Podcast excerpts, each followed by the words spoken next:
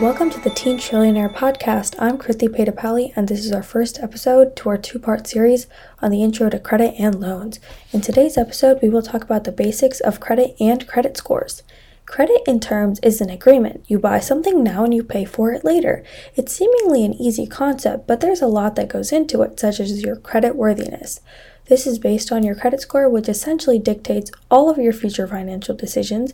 It takes years to build, but a single mistake will set you back quite a bit. As teenagers, our parents take care of a majority of our finances.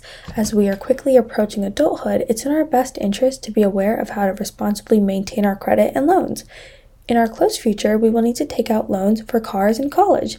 In order to be well off when the time comes to make these difficult decisions, we will need to learn about how to build credit and how it affects us. So a credit score starts at at 300 and goes all the way up to 850.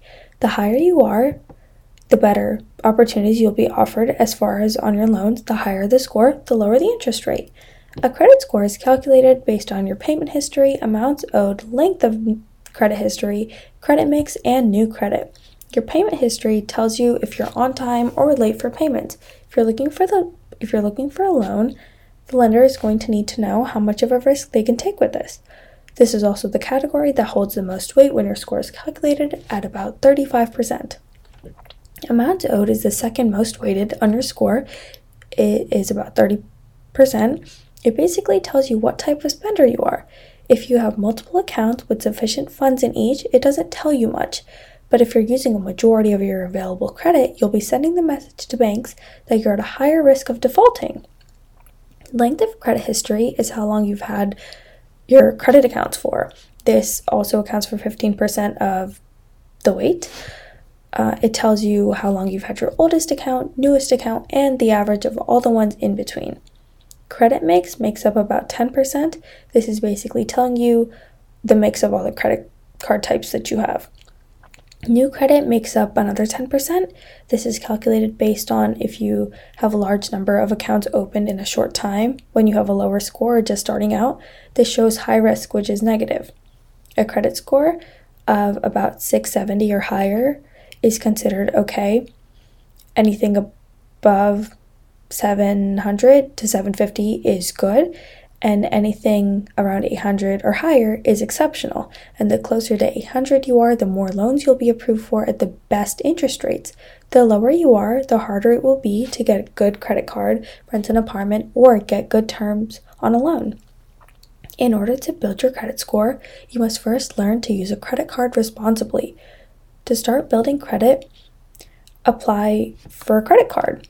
If you already have a credit card or multiple, make sure to pay every bill on time and to keep your credit usage under 30%. The lower, the better. When applying for your credit card, there are some important things to remember.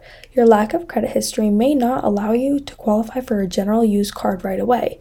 In this case, we must build up to the general use card. Here we have three options. 1. Get a secured card. 2. Apply for store credit for a store credit card, and three is to have a family member add you on as an authorized user. A secured credit card is one where you need to put down a deposit, which becomes your credit limit. However, the deposit does not go to your monthly payments, they're separate.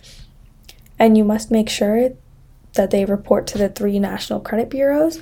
Over time, you may be able to make the switch from secured to unsecured as you build your credit history. A store card is one you can get at most major retailers. They charge incredibly high interest rates. So, if you do decide to go this route, make sure you're prepared to pay your balance each month in full. Otherwise, you'll be charged incredibly high rates. The third and final option is being added as an authorized user to a family member's account. When picking a family member, there are a few important things to consider. How are their spending habits, and do they typically pay their bills on time? Being added as an authorized user will let you get a credit card, and if the primary user does agree, you will get the benefits of their good habits. In episode one, we went over credit scores, how they affect you, and we covered credit cards. In episode two, we will take a deeper look into loans and loan terms. Thank you for coming to today's podcast. I hope you learned something. Thank you for your time, and I hope you come back for episode two. Thank you.